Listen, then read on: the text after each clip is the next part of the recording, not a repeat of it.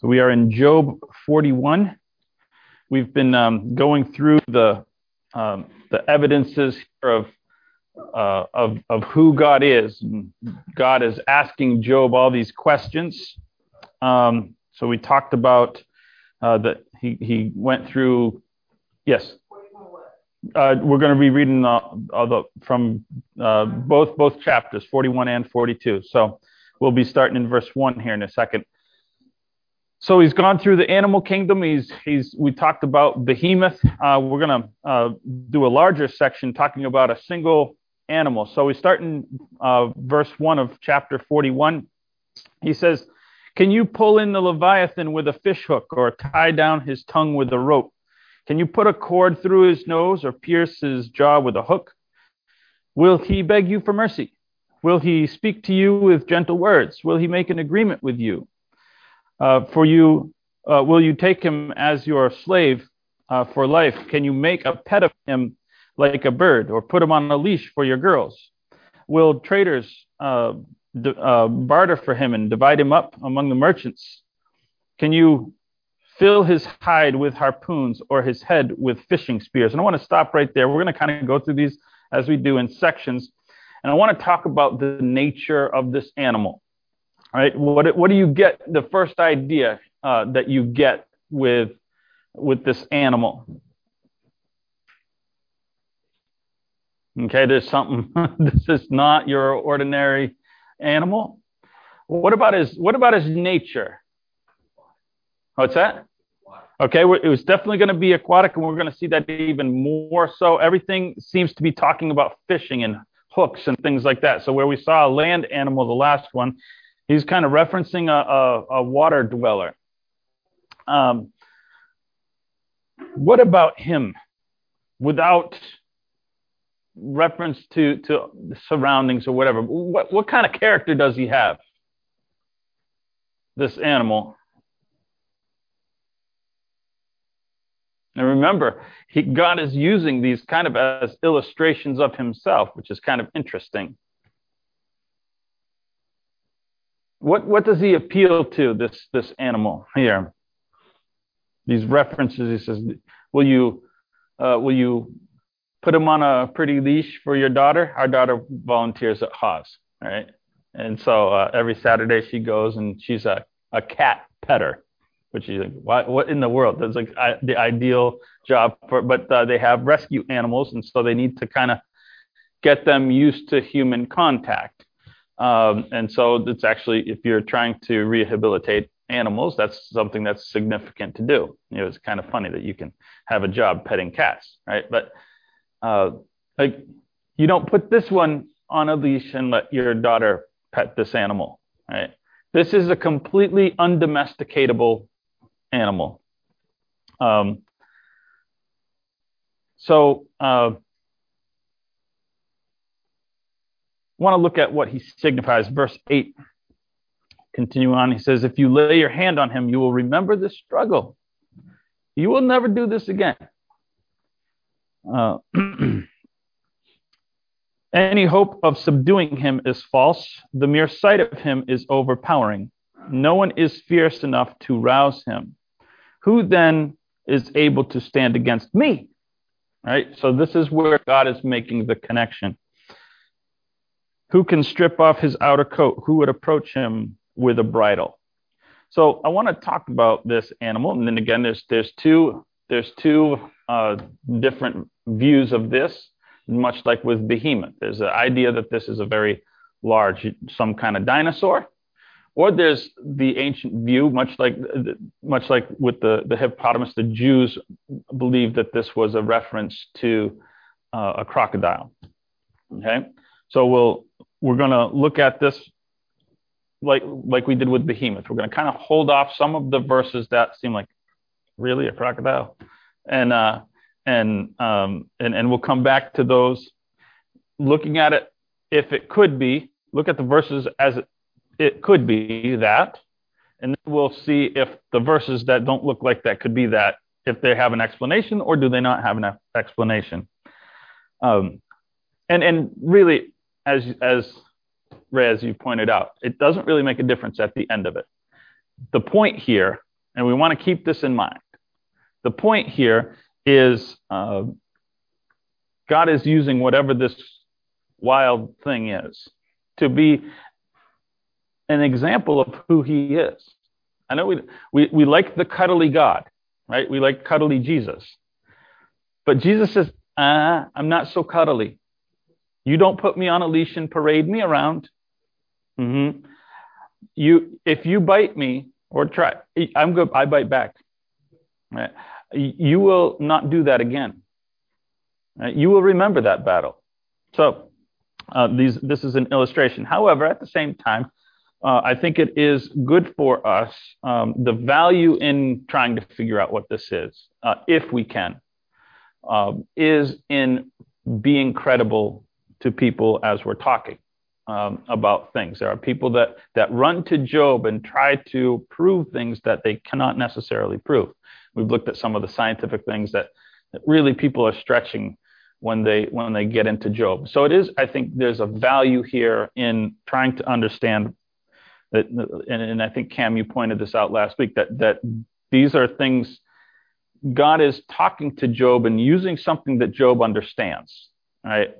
Um, if it's not there for Job to be talking to understand the reference, it, it's it's lost on Job. Um, so um, it is. Uh, so we start in verse um, well, let, us let's, let's stay right here in, the, in verse eight uh, through eleven, and uh, there's there's a, a point here. Um, what else is this comparison? What, what is what is what is um, or, or maybe to say it a different way, what is he appealing to in terms of how you approach an animal like this? How do people approach an animal like this? Okay. We one of the things that is funny is is uh, people say, wait a minute. Here's all these verses about how you wouldn't do this. We have a guy or used to have a guy by the name of the crocodile hunter, right? Uh, you ever watch the crocodile hunter? Right? How did he approach him? Uh, he was he pretty scared actually. if you go back and, and he set nets, he didn't he didn't he didn't approach him and like you know like like if you watch uh, there's there's people that will do alligator wrestling. You know, they wrestle a little one. they pick out like an adolescent alligator. Uh, but but crocodiles in Africa or Australia or something, you don't you don't play around, right?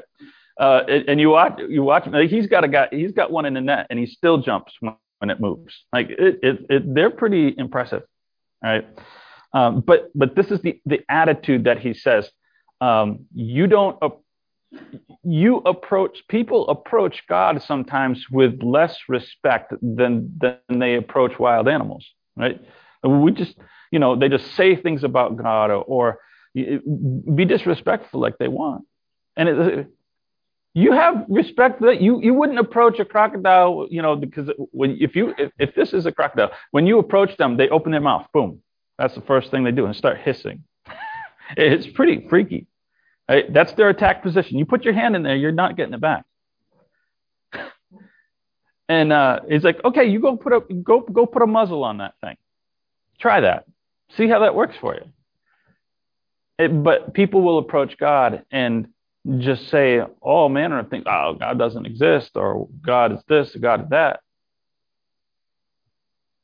Have some respect because there's a God that made that thing.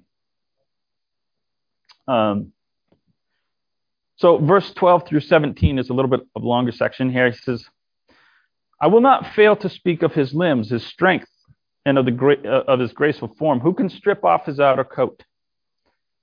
Who would approach him with a bridle? Who dares to open the doors of his mouth, ringed about with his fearsome teeth? His back has rows of shields uh, tightly sealed together, each so close to the next that air can't pass between. They are joined fast to one another. They, are, they cling together and they cannot be parted. His snorting throws out flashes of light, and his eyes are like the rays of dawn. Um, fire steams from his mouth, and sparks of fire shoot out. Smoke pours out. We'll keep on continuing here from his nostrils as from a boiling pot. uh, or a fire of reeds.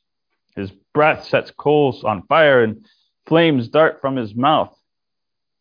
So, uh, just to, to kind of, we're going to hold off some of those verses till the end here and kind of look back. But what kind of aquatic animal are we looking at now? Clearly, one way or the other. What is being described here? Yeah. And, and not fish scales, right? These are impenetrable uh, fish scales. Uh, this, so we're talking something reptilian, right? So either really big or moderately, whatever that is, we're definitely talking about, we're, we're in the right category, at least. We're, whatever you think, uh, eventually, um, we're in the right category. Um, so, uh, Puff the Magic Dragon, I don't think is being described here. Right? We'll come back to what this might or might not mean. Um, but he talks about the eyelids of the dawn. Right? You know what the Egyptian symbol for morning is? Does anybody know what that is? The hieroglyph?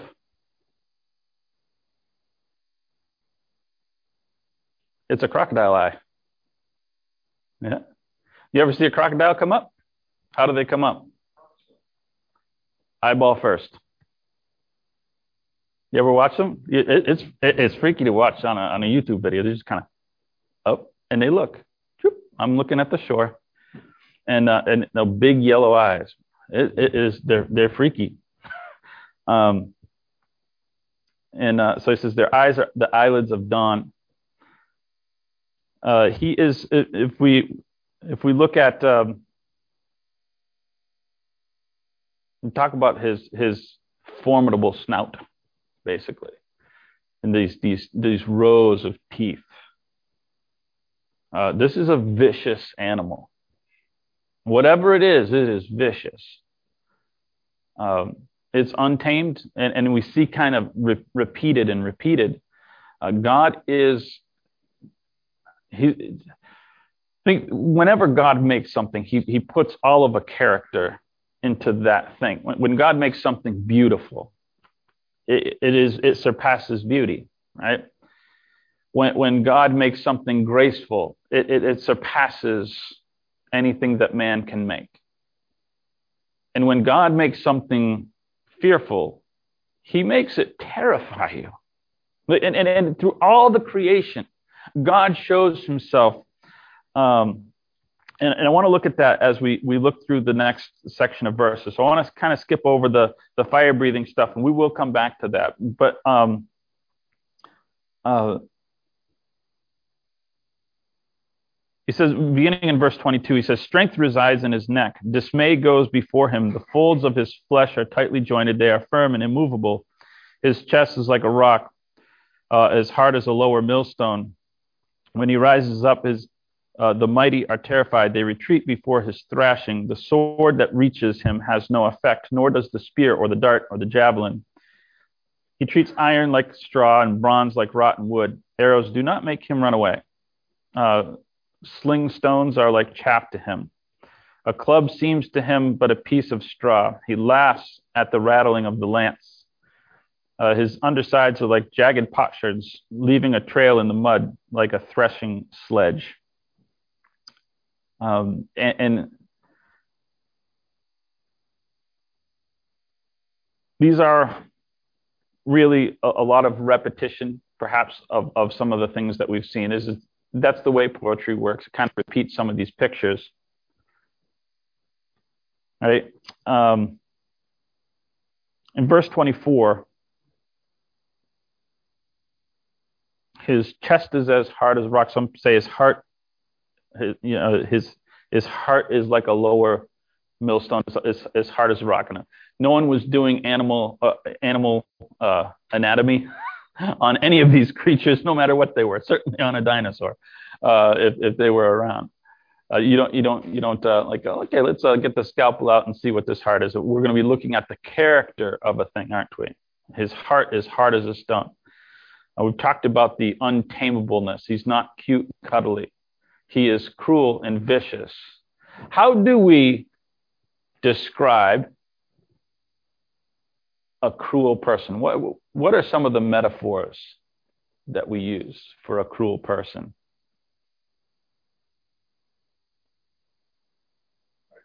Hard hearted? Okay.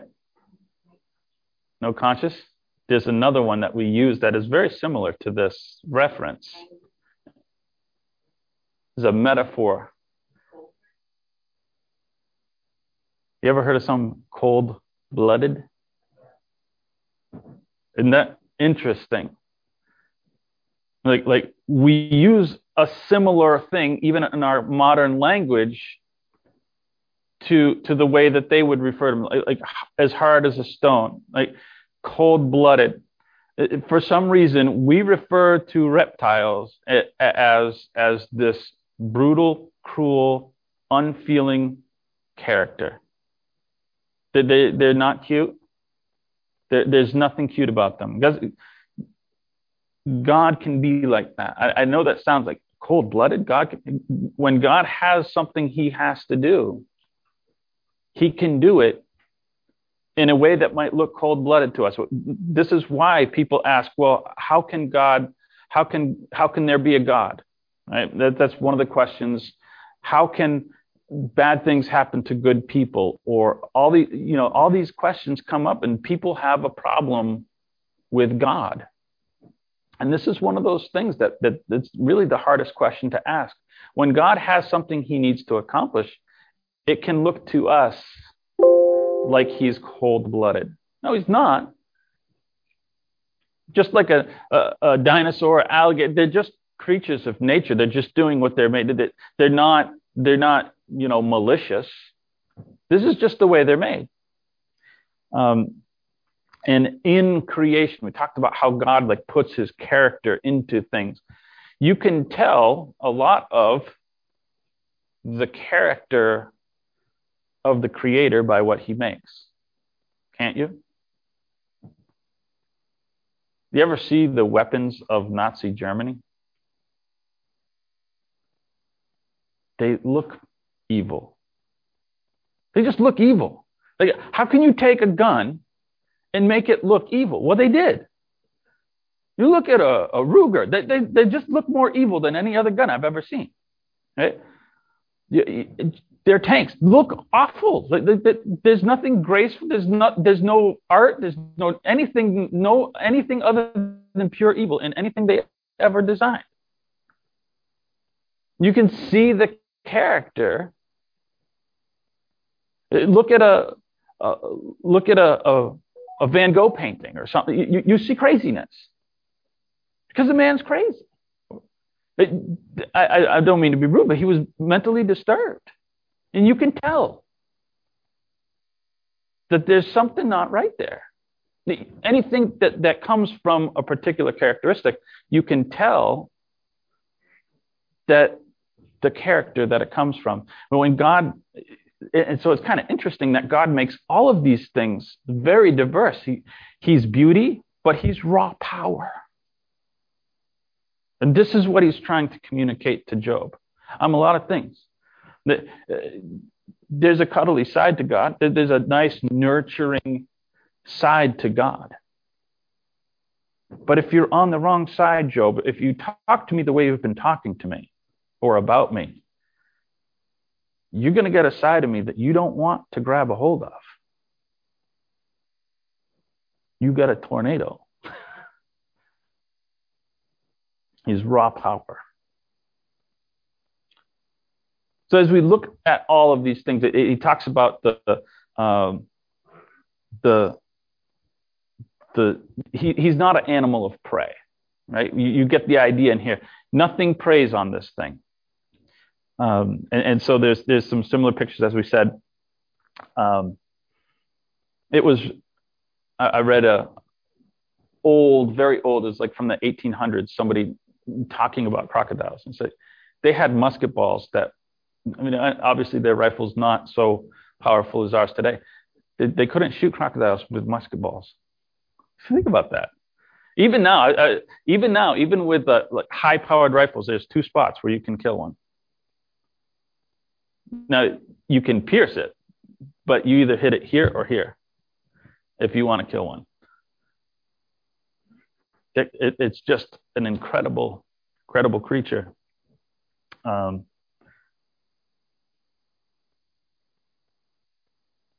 he talks about the deep boils of the water. Anybody seen a crocodile? How do they kill something?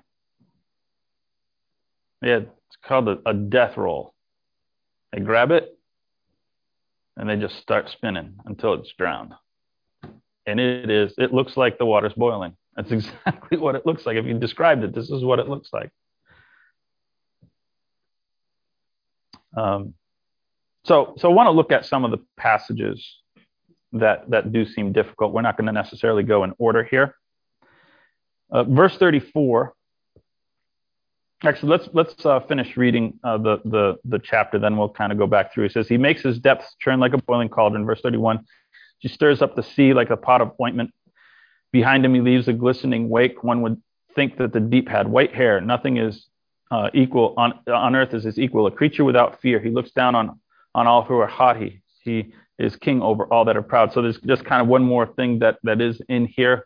You see a a, a wake, right? So we see a surface swimmer. We don't see something underneath. We see something swimming, leaving a wake. Um, so let's look at some of the difficult portions here. Verse um, verse 34. Does that describe? It might look like we're talking about a tall animal. Um, he looks down on all that are on all that are proud. Right? He's king over all of them. Does he technically look down? Well, we again can't understand this as literal because there's no water dweller that could look down on all creatures. But uh, he's not afraid of anyone. He's he he despises them. He con in other words, he condescends to any other. Right. Uh, you, you watch them attack the shoreline, they don't care what animal that's there. They'll pull a lion in, they'll pull any other prey, any other ant, they don't care. They're not afraid of anything. Right? This goes to their cold-blooded nature, I guess, like, that we talk about. Their, their viciousness. They just God made an animal that's just not afraid of anything.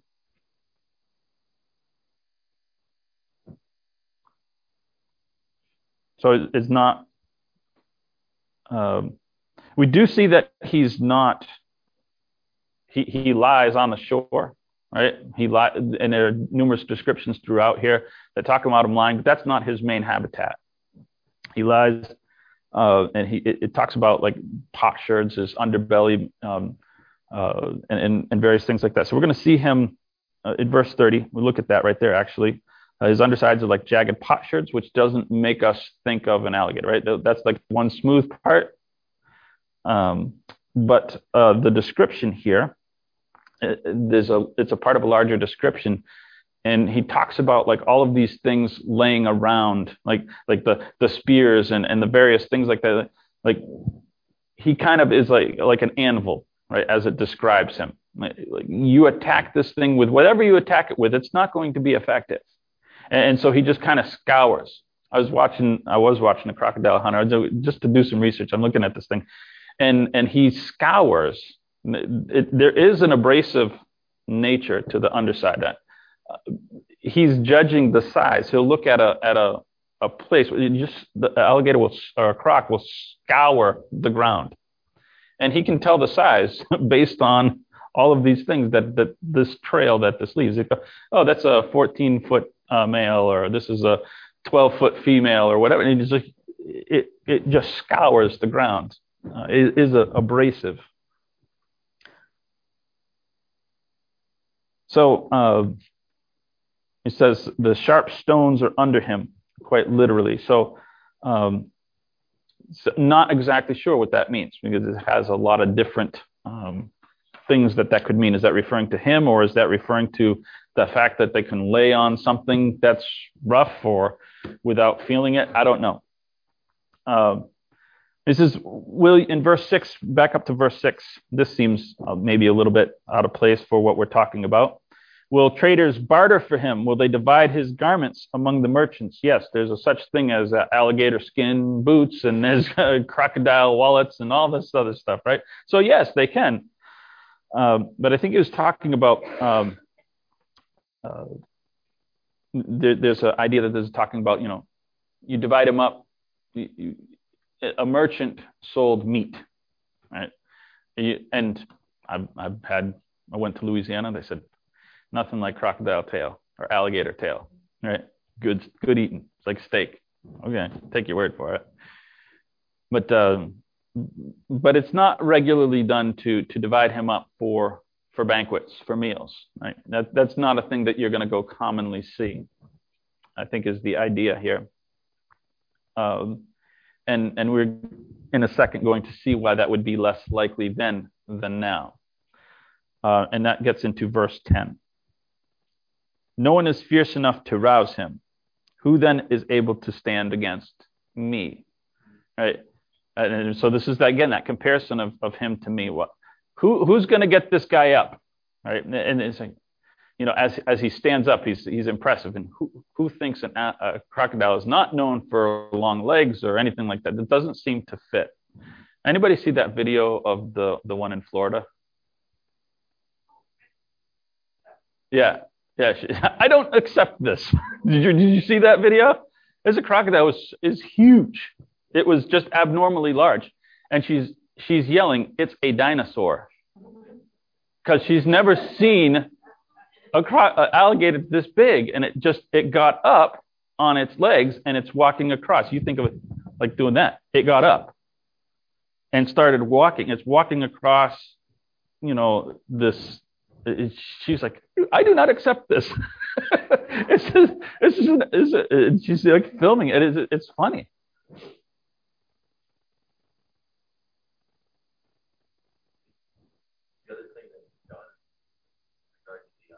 Yeah. I've never seen them um, at night, but apparently, I, I don't know about crocodiles, but I, alligators, uh, their eyes are red when, when in the light, you know, at night. Okay.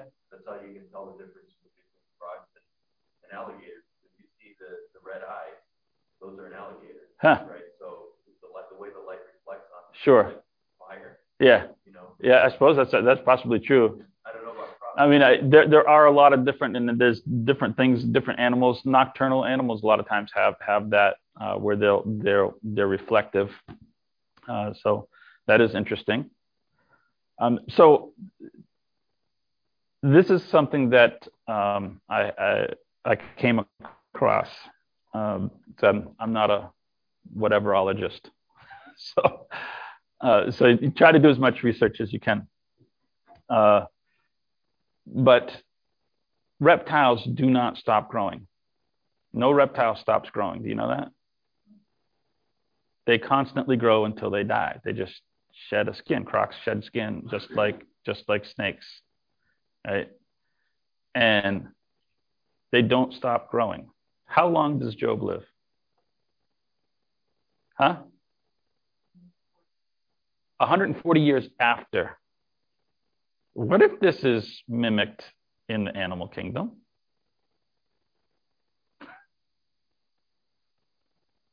Can you imagine what a crocodile might look like after 300 years? You know, the skulls uh, of crocodiles that are five feet long. Can you imagine if we walked outside and saw a 35 foot croc? We're not talking about anything that anybody's going to mess with. And, and, just reading reading material that's not Christian at all. They're like, this was top predator, land or sea. Sharks, nothing. Those were snacks this is a essentially it's a dinosaur. It is a dinosaur. Yes, the dinosaurs look yes. Imagine if really someone someone said, you know, people talk about, oh, the dinosaurs went extinct. No, they just got small. Uh, imagine if a Gila monster lived three times as long or four times as long. Imagine if all of these reptiles lived three times as long or four times as long, how big they would be, how scared we would be of them, right? A lot of them might look like pictures of dinosaurs that we have. They're just smaller. Imagine if snakes, I can't imagine what a snake would look like. I mean, I, I can imagine what it would look like. I, I can't imagine looking at it. Like just the, the awesomeness of, of, of this aspect of God's creation. And of course, we get to uh, the fire, the breathe fire. No, not literally, obviously. I don't even think dinosaurs had that capability. No one's ever suggested that capability. Uh, but um, the what is the reference to? They don't. They're not fish, so they have to hold their breath underwater, and they stay under there for a very long time, relatively. So when they come up, they exhale. I can tell you that's a big nose to exhale out of, right? And when they do, it's it's violent. It, it, it sends spray, right? Uh, and and it could look to an observer using poetic language like this. There's there's nothing, in other words, there's nothing in here that that would say that it couldn't be this animal. There's some things that are like, okay, that's maybe a little difficult. Um, but when we get to the end of it, really, this animal or that animal, God says, it is evidence of my raw power. Right? And that's what we want to be left with. Uh, as we finish up here, I want to get into 42. 42 has a little bit less of application, uh, but there are some very important things uh, for us to look as as God has concluded his speech. God's given all of his evidence that uh, that Job thought he wanted, and now God says, "Okay, now what do you think?" So Job replies to the Lord, verse, uh, chapter 42, verse 1. I know that you can do all things. No plan of yours can be thwarted. You asked, Who is this that obscures or darkens counsel without uh, knowledge? Surely I spoke of things that I don't understand, things too wonderful for me to know. You said, Listen, uh, uh, prepare yourself, and I will speak. Uh, I will question you, and you will answer me. My ears have heard of you, but now my eyes have seen you. So therefore, I despise myself and repent in dust and ashes. I want to stop there for just a moment and, and look at a couple of things. What does Job acknowledge? He acknowledges a couple of things in this passage that are important for us.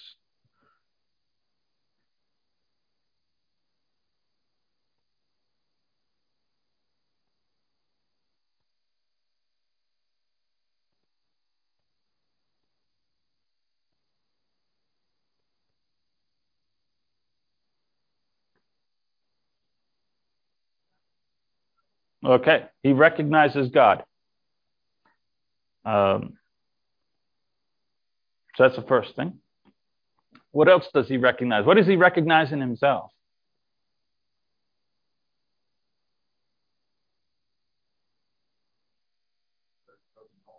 Yeah, he recognizes his ignorance.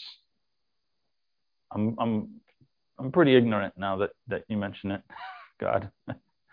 I've, I've spoken of things that I really don't know about. It, it's amazing how you know as how how confident people talk about things that in 10 years science goes no not really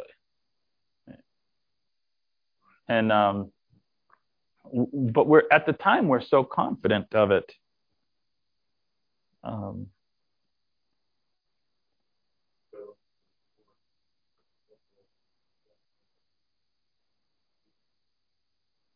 permission. yeah. Yeah. Uh, yeah, you said, listen, and I will speak. I will question. You will answer me. Yeah. Um, and, and, so, so he's a little bit more timid than he than he started out. He, he's kind of come back to reality. Um, I remember, you know, talking about uh, this confidence to to talk about things that we don't understand about. Uh, I remember a youth group lesson that we did um, my senior year, and uh, so we got together for youth group, and we we watched a survival video. And this guy, and and the, the point of it was we were going to get together in groups, uh, you know, so we divided up into three or four groups. We watched this uh, survival video, and so it goes through like a like a 10 minute segment, and and uh, this guy is you're in the woods and and this and that and the other and and uh, and you're separated and he's like you have you know so much room to carry and, and he goes through all of these things that you have which things should you take right? And so the point was for us to get together and we had to figure out you know how how which ones were. We had to kind of you know so there's a group of three and a group of three. We're, and we're trying to figure out which ones was and and and we had no idea what the lesson was about. So we come together, and, and of course, then we watch it, and we're all horribly wrong, you know. And the guys go like, "No, this is completely useless," or whatever, you know, and like, and oh, you need, you really needed this, and you know, some of it you get like that's pretty obvious. Um, but the point of the youth group lesson was here we were trying to convince each other, and no one in the youth group knew anything about what we were talking about. But We were so adamant that you needed this item or you needed that item. And none of us knew anything about survival. We're just a bunch of high school kids. And, and, we're sitting there like, no, this is the right thing. And that was the whole lesson. Right? We had, had no idea, we didn't see it coming. And, and this is the same way with, with Job. He's, he's spoken, and the friends have spoken. Remember, the friends have listened to the speech too. And he's going to address them in just a second. They've all watched this. They, they all have the ability to reflect on all the things they've said, and they've all been pretty ignorant in retrospect. Oh, they thought they were so right at the time. God says, no, you had no idea what you're talking about. And Job admits it uh, to his credit. So, what are the two convincing factors of Job? Job recognizes two things that, that really impacted him.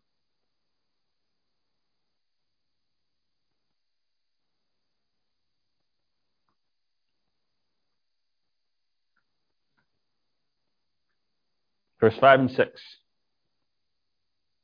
Or verse 4, excuse me, verse 4 and 5. Okay, his eyes and ears stuff he's heard and stuff he's seen. How has he seen God? And this is interesting. How has he seen God?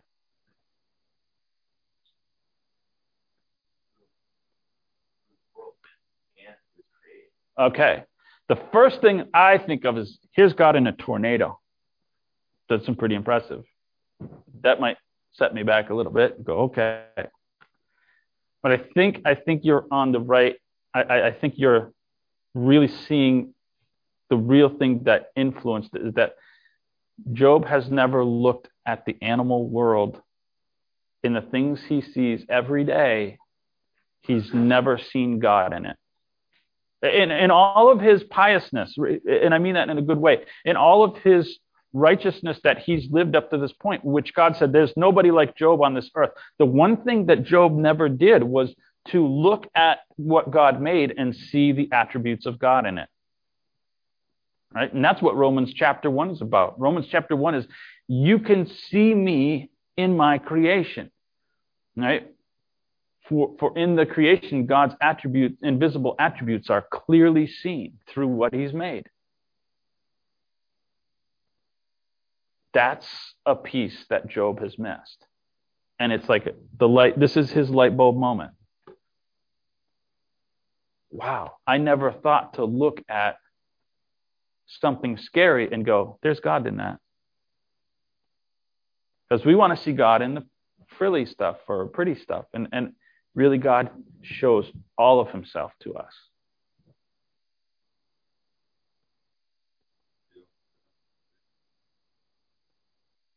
I, I think God tries to. I think sometimes we miss it. Like Job.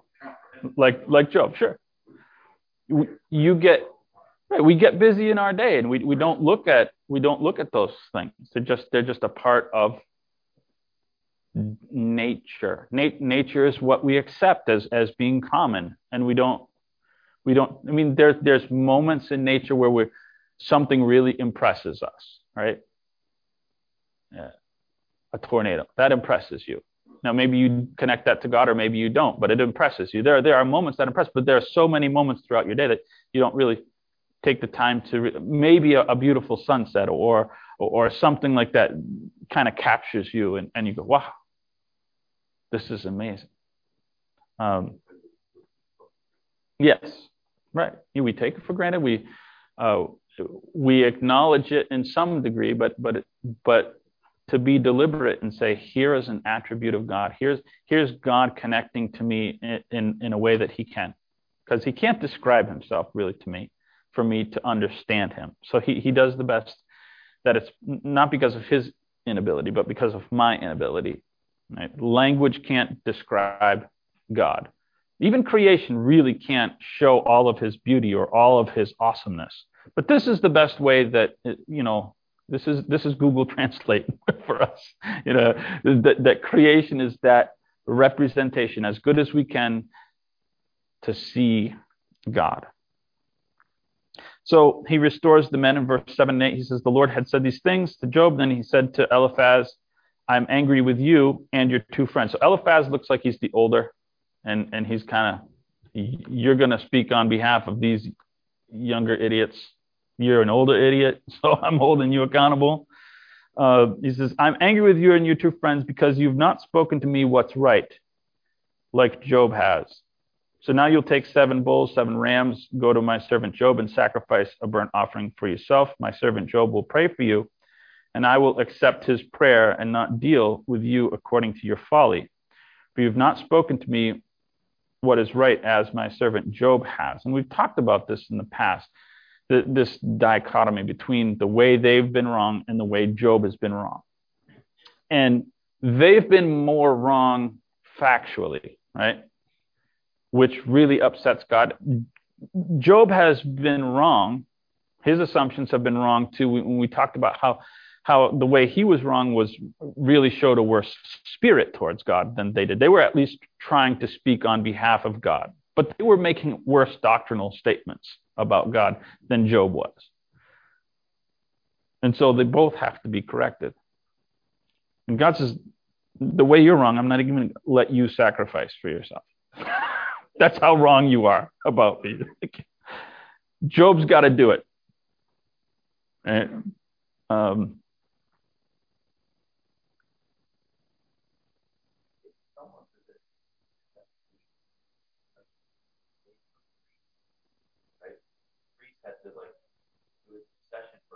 Yeah. Yeah. I, I don't know if maybe he always had been. You know, I know he sacrificed on behalf of his own family, but but you're right. It, it's almost like he's he's at least at, whether temporarily or permanently, I don't know. There's this element in there, sure, uh, of almost being like a priest. Um, so we, we do get the idea. Doctrine is important to God. Just being kind or just this or just that. Oh, God takes doctrine seriously. And I want you to notice that they complied. Right? They're restored. God did not give them up. As far as they were, God did not give them up.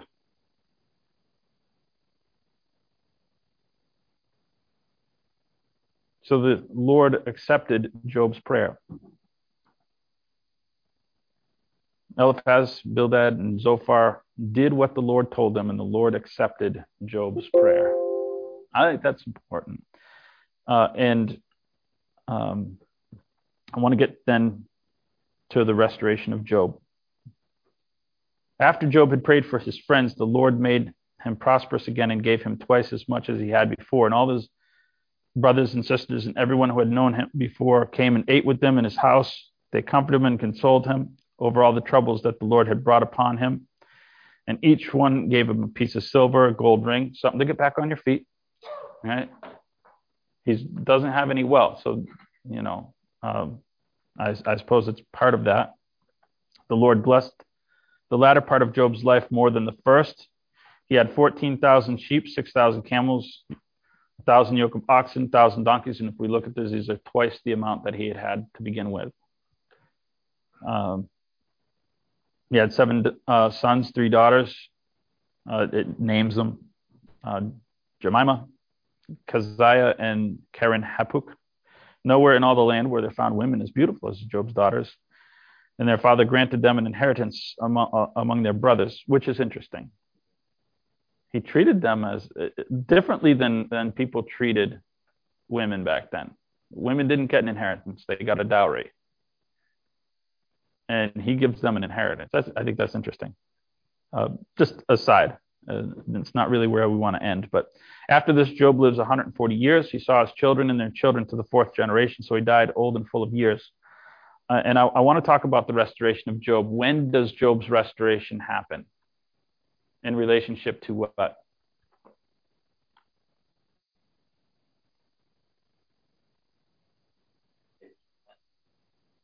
No he's repented earlier in the chapter. When does he get his restoration? Yeah. Isn't that interesting? Like, here's a little test. You wonder if he had said, No, I cannot do it, God. I cannot forgive my friends. I can't do it if he would have lived that life and died like that. Um, I don't know. But I just think that's interesting the order of which God does things here. And got an important part of restoration spiritually is forgiveness. And it, it, it it's not just everybody else coming and saying they're sorry. We, we, we never find out about Job's wife there's the irony of all the, the family members who now come and, oh, yes, now we'll, we'll, we'll show compassion now. God doesn't even spend really any time talking about that. We never learn about Job's wife. There's no sacrifice that Job's wife has to make, or, or we, not, we don't read that, that Job had to sacrifice on behalf of his wife. She's left out of this picture entirely. But Job has to deal with forgiveness he's been seriously wrong and he has to be the one to see to it that his friends are right with God. I think that's that's deep. Any thoughts as we close the book?